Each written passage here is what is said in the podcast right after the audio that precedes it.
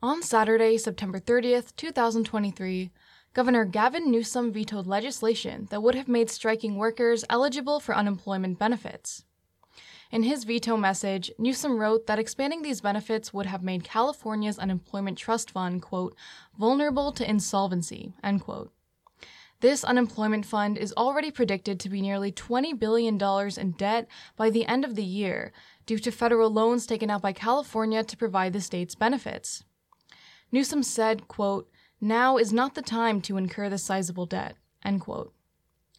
Senate Bill 799 or SB 799 is titled Unemployment Insurance, Trade Disputes, Eligibility for Benefits. Existing law says employees who leave work because of trade disputes, such as striking workers, are not eligible for unemployment benefits. SB 799 sought to change that by allowing striking workers to receive unemployment during the first two weeks of their strike. Currently, California's unemployment pay is $450 per week for a maximum of 26 weeks.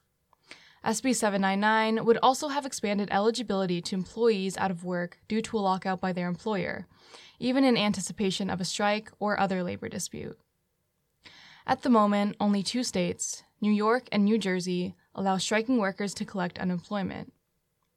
SB 799 was strongly supported by major labor organizations in California, including the Writers Guild of America and the Screen Actors Guild.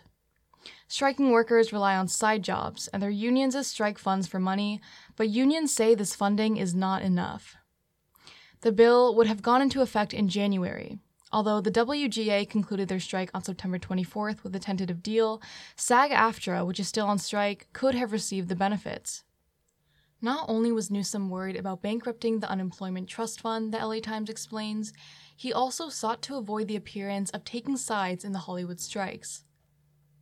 State Republicans opposed SB 799 for this very reason, believing that the bill was fundamentally unfair to businesses by, essentially, siding with striking unions. Business groups like the California Chamber of Commerce supported the veto, as they say the bill would have led to higher taxes. Employers currently pay state and federal payroll taxes to fund the unemployment insurance program, and also pay taxes to help repay the state's federal loan. In fact, Newsom acknowledged the, quote, significant increase in taxes on employers, end quote, as part of his reasoning in vetoing the bill. Labor unions expressed their disappointment with Newsom's decision, Lorena Gonzalez Fletcher of the California Labor Federation called the veto, quote, out of step with American values, end quote, especially considering the fact that 67% of Americans support labor unions. Thank you for listening. With KCSB News, I'm Zoha Malik.